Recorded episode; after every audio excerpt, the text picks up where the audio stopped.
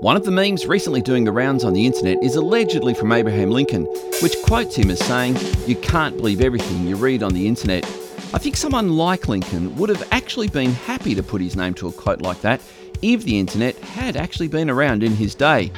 There is so much information now available online that presents itself as fact, when in fact it may not be. This calls for discernment on the part of readers.